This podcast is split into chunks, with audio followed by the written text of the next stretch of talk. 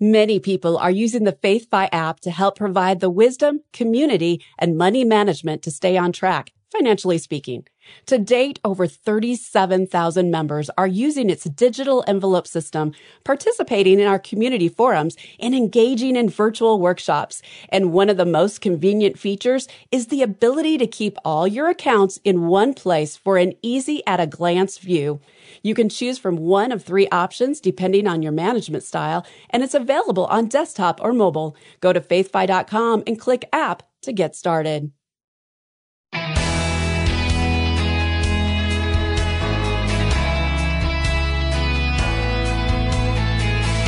One of the simplest ways to stay out of credit card debt is to save for major purchases.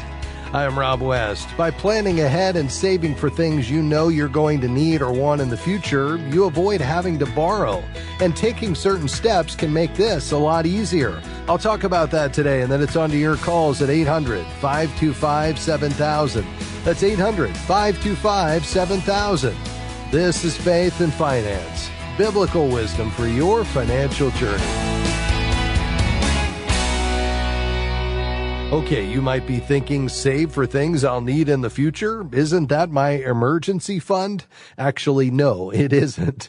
This is sometimes called a sinking fund, a term borrowed from the business world. It's a pool of money you regularly contribute to so you'll eventually have the cash you need for an upcoming big ticket expense, like a vacation, a new car, or home repairs. And think about this. You're actually paying yourself to delay that major purchase because your savings will accrue interest. Compare that to putting the purchase on a credit card with a sky high interest rate where you're paying to use someone else's money for a time. By grasping this concept of delayed gratification, you'll save yourself a ton of money over your lifetime.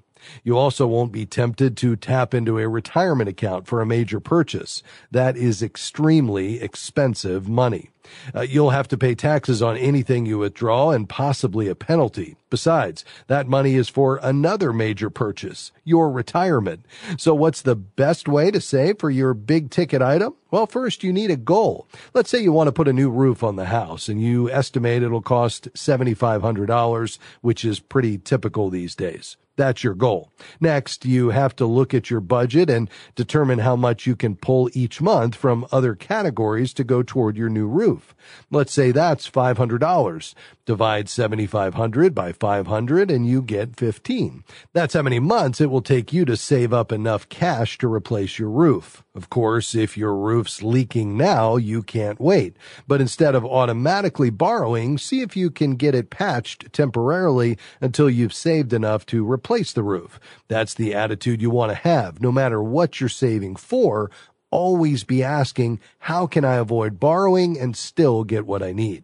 It's okay to start small. If you can't put away $500 a month, start with 100, but begin looking for ways you can increase that amount by cutting your expenses. Be flexible. It's okay to adjust your savings as needed.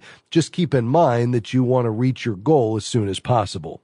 And you might think it's silly, but you can also start a change jar if you still use cash on a fairly regular basis. Empty your pockets or wallet in a one gallon jar or jug and forget about it. When it's full, you'll have another $400 or so toward your goal. So now you're ready to start saving, but where should you put that money? Well, it should definitely go into a separate account apart from your usual checking and savings and even your emergency fund. You want to reduce the temptation to tap into this money for something else. So put this special savings into an online bank to get the best rate. Like with your emergency fund, you can have a certain amount automatically transferred into this account from every paycheck or once a week or even once a month. Then pretend it's not there. Now, if this special purchase is something you know is several years down the road, like a car or even a house, you can put some of this money in a CD or money market account to get a better rate. I would ladder your CDs so that one is coming due every six months or so. As you near the target date for your big purchase, begin cashing the mature CDs and putting that money back into savings. Okay, you may remember a while back we talked about setting up SMART financial goals. That's S-M-A-R-T, and it stands for specific, measurable, attainable, relevant and timely. So first, specific. Make sure you know exactly what you're saving for and how much you'll need, like with our example of the replacement roof. The more specific the goal, the more likely you are to get there. Next, make sure it's measurable. Set your monthly savings goal and track how well you're doing. Make adjustments as needed.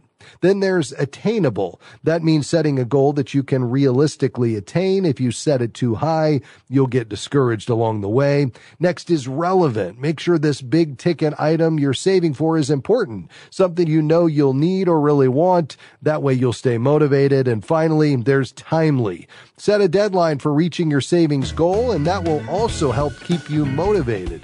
It's okay if you don't get there by the deadline, just keep plugging away until you do. So, those are some tips to help you save for a major purchase. We hope you find them useful, and when you reach a savings goal, let us know. We'd love to hear how you did it. We'll be right back.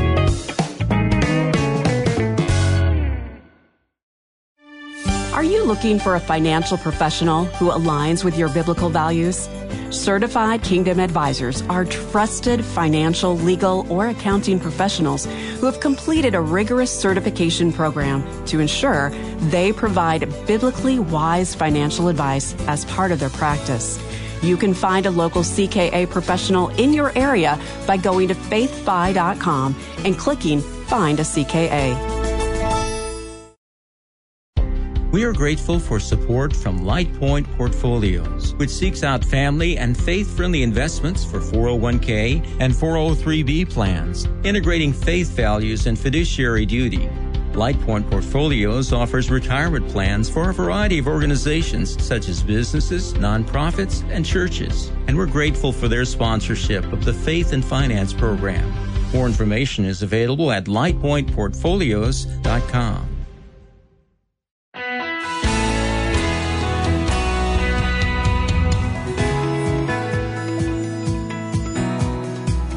Welcome back to Faith and Finance. I'm Rob West. Just a moment, we'll be taking your calls and questions today on anything financial. The number to call is 800 525 7000. That's 800 525 7000. Here at FaithFi, everything we do is as a result of your generous support. And if you'd consider a gift here at month end, we'd certainly be grateful. Whatever you can do, 40, 400 or 4,000. It all helps to accomplish our work here at Faith and Finance and through our app and at our website. So if you just simply head to faithfi.com, that's faithfi.com, just click give. Thanks in advance. All right, back to the phones we go. Actually, our first caller for today, and we do have lines open at 800 525 7000. Let's begin in Cleveland, Ohio. Hi, Harvey. Go right ahead, sir. Hey, Brother Rob, how are you? Doing well, thanks. Good. Hey, Rob, I just become a, a PO, POA for my mother, and she has a house. yes, she has a second mortgage on this house. Okay. And I was wondering, I was wondering what happens to the uh, amortization illustration uh, on a house when you get a second mortgage. Yeah, uh, nothing happens uh, to the primary mortgage uh, Harvey, when you get a second mortgage in terms of the amortization schedule. They're, they're two separate loans, each with their own schedule. So one does not affect the other. Uh, the first and second mortgage just simply determines who's in first position. Uh, either lender can foreclose if your mother is unable to make the agreed upon payments, but the original or principal lender would be first in line, uh, and that's why the interest rate on a second mortgage is is higher than for a first. But in terms of the amortization schedule, they do not affect one another. Really? So is, is the amortization still in effect? Yeah, on that first mortgage. So, uh, you know, you you um, you know would pay the scheduled payment on that first mortgage. Uh, you would pay yeah. it off in the time you normally would have, unless you accelerate the payment. Uh, it's entirely separate, two completely different loans. One does not affect the other. Okay, well, I'm, you know, I kind of understand what you're saying. Then, then again, I'm kind of left out of the loop. Okay. So, can you suggest you suggest to me someone I can talk to or call that can help me navigate around this situation. Yeah, what is it you're trying to accomplish with the mortgages themselves? Okay, cause, because she has this mortgage or this loan, excuse me, this loan she's had for 20 years, looks like. And I don't see any any res- resemblance of a amortization where where the um, where the the uh, principal flips after 15 years. okay. You know, that's what Okay. Yeah. Uh, so what I would do is contact each of the lenders because again, they're com- two completely separate loans. They have no bearing on one another. They were financed at different times. They have different amortization schedules, rates and terms. They're probably being serviced by two different banks. And so the only thing that they have to do with one another is one's in first position in terms of, uh, you know, being paid off and one's in second position. Everything else is separate. So I would contact each of the lenders or the servicers, whoever currently is servicing the loan, and ask for an updated mortgage amortization, uh, which will show you by every payment over whatever the term is, let's say it's 30 years, it will show you from the very first payment until the last exactly what amount is going to principal and what's going to interest. And as long as she's made the scheduled payments, then she's continuing on that, that amortization schedule that was set at the beginning of the loan. If she's accelerated the payoff by sending extra to principal reduction, well, that would affect it. Um, but from, but by making that phone call, you should be able to get that amortization schedule and determine exactly when, um, you know, the, you'll be paying more toward principal and less toward interest, which as you correctly pointed out in the early part of the mortgage, the vast majority is going to interest, very little to principal. At the tail end, it's the opposite. And there is a point, uh, you know, near the middle where it flips, but either of those servicers or both would be able to give you a, a, current amortization schedule for each of the respective loans. You just need to make a phone call and ask for it.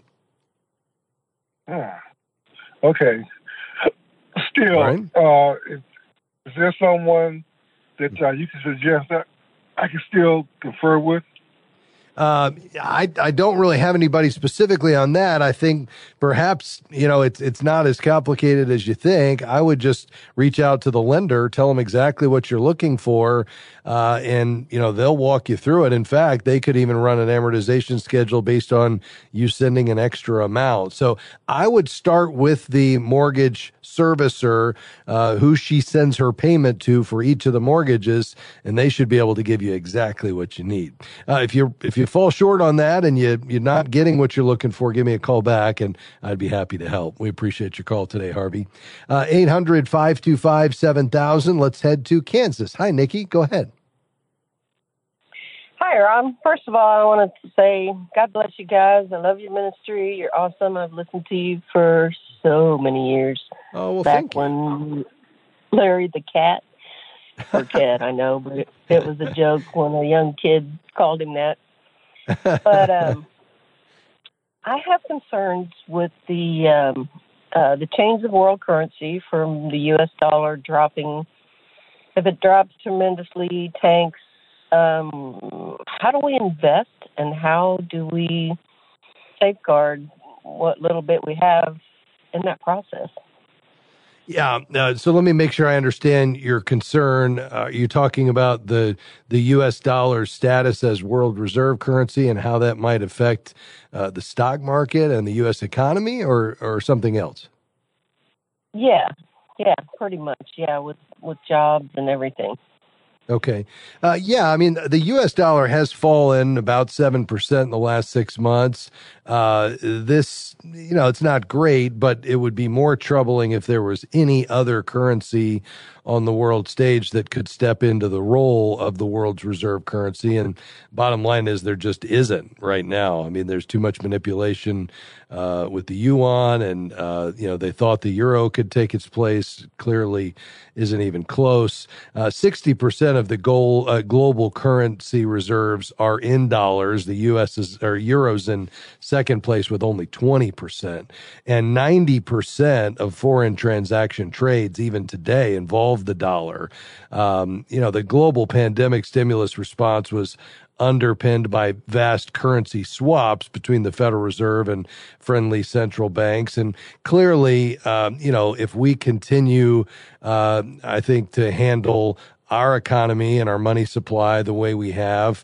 Uh, we've lost some credibility clearly on the world stage, just given some of the actions of the Fed, the uh, the suppression of interest rates for a long, long time, and the um, incredible amounts of debt that we've run up. So there is a reason I think to be concerned long term. I don't think there's any near term concern. I would still be investing to grow your wealth in a properly diversified stock and bond portfolio. That's the very best way to overcome uh, any effects of inflation.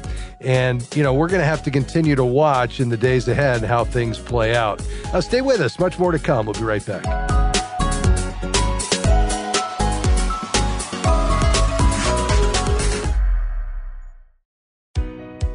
As the leading advocate for the Christian financial industry, Kingdom Advisors serves the public by promoting the integration of a biblical worldview across every aspect of the financial services industry. And we serve a growing network of thousands of Christian financial professionals, equipping and empowering them to carry biblical financial wisdom to their clients, peers, and community. For more information, visit kingdomadvisors.com. That's kingdomadvisors.com. We're grateful for support from Eventide Investments on the Faith and Finance program.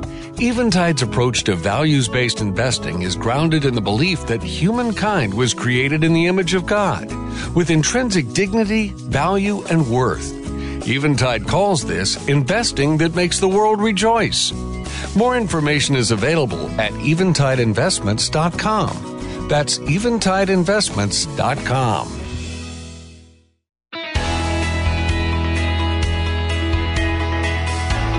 Welcome back to Faith and Finance. I'm Rob West. We're taking your calls and questions. We've got a few lines open 800 525 7000. We'd love to hear from you today. Back to the phones to Indianapolis we go. Hi, Debbie. How can I help you? Hi, Rob. Thank you so much for taking my call. You're welcome. Uh, my question is this I was contacted by my lender um, for our mortgage and advised about uh, taking a cash out option well, my concern is this. Number one, I don't even know that that's even biblical. Second, uh, with us being close to retirement, I don't know that I feel comfortable um, having another 30 year mortgage in addition yeah. to the consumer debt that we're trying to pay off. I just, I just don't feel comfortable. Yeah, I would agree with you, Debbie, but let's unpack this a little bit more. So give me a rundown on the debts that you have, starting with the mortgage. How much do you owe on it? About three hundred thousand. All right, and what's the house worth? Do you think roughly? Um, latest was 402. All right. and what is the interest rate? Two point three seven five. Wow, that's a great rate. And how long do you have left? Twenty years. About that, yes. Okay, great. And are you guys in retirement or or still heading that direction? Heading in that direction. Okay. How far out is that? Um, I've got, let me see, well, we're 61 and 63 respectively. So um, I think our retirement age, according to Social Security, is 60. I'm 66 and a half, and his is 67. All right. And do you envision working beyond that point for pay or no? I'm thinking about it, but not on the, not, probably not full time. I'll probably work. Okay probably part time, and then my husband, okay. he's going to continue working to like about 68. Okay. Uh, just a few more questions about your income. So, with your current income, uh, once the bills are paid, the car, the truck, the camper, you pay the minimums on the, uh, uh you know, Discover and the mortgage. Uh, do you all typically have something left over at the end of the month? Yes, we do, and okay, I put about, that in savings. All right. About how much do you have typically on a, a monthly basis? Uh, right now, about thirteen thousand. All right. And that's yes, how much we you, do tithe. Okay, and you've built up about 13 in savings? Uh huh, yes. And then uh, last question is tell me how you're doing toward retirement. What, what retirement assets do you have? Um, we have two IRAs and a Roth, and my husband's retirement. Okay, what is the total of all those retirement accounts? Not counting his company retirement, but the, the IRAs. Oh, how much we have right now? Yeah. Probably about four hundred thousand. Okay, and and based on what he'll get in retirement uh, plus Social Security, do you have a good sense of whether that would cover your bills in retirement, uh, or would you need to pull from the four hundred thousand as well? And that's what I don't want to do is have to pull from those. Yeah. Um, my plan, our plan was to try to have as much paid off as possible and not carry that into retirement, with the exception of the mortgage, because that's a 30 year mortgage. So Yeah. I don't Yeah. think um, either of us is, are, are going to be here in 30 years. Yeah. Okay, very good. Well, that's all I need to know. That was really helpful. Great background information. So I completely concur with you, Debbie. I would absolutely not cash out, refinance. That's going to do a couple of things. That would be very expensive. A new mortgage has fees and uh, associated with it three, four, maybe five percent of the mortgage value just in in cost. Number two, that phenomenal mortgage interest rate you have at two point three seven five would go up north of six percent. It'd be a dramatic increase, and then you'd pull the money out to pay off the cars and the uh, the the uh, credit card, but then you'd string it out over thirty years. So all that savings you're getting by bringing the interest rate down ever so slightly on the mortgage would be um, you'd you'd offset that by this long payback period. So that doesn't make any sense. So I'd I'd leave those right where they are, but I'd start attacking that Discover card. So I'd take that nine hundred that you're putting in savings, and I'd send all that to Discover. So let's make sure we get out from under that in the next twelve months at at the most, and then we can start working on the cars. At that point, I think you know once you're debt free, the key is just managing your expenses, living within your means. Uh, beyond that, I'd probably do some retirement planning with a certified Kingdom advisor that you could find on our website uh, at faithfi.com. Click find a CKA just so you know whether you're on track, ahead, or behind with your retirement savings by looking at all of your income sources so you're well planned. But don't touch that cash out refi and let's go after that Discover card with the surplus. Uh, to Cleveland, Ohio. Hi, Kathy. Go right ahead. Uh, hi, Rob. Thank you for taking my call. I uh, love your show. Listen all the time. Thank you. Um, I'm going to be retiring in the next three months, uh, and I, um, in talking to my financial advisor, he uh, was thinking I should take half of my 401k and buy a fixed annuity with it. Uh, and I just Why is was he wondering what you suggesting that? What, what was the reason for that?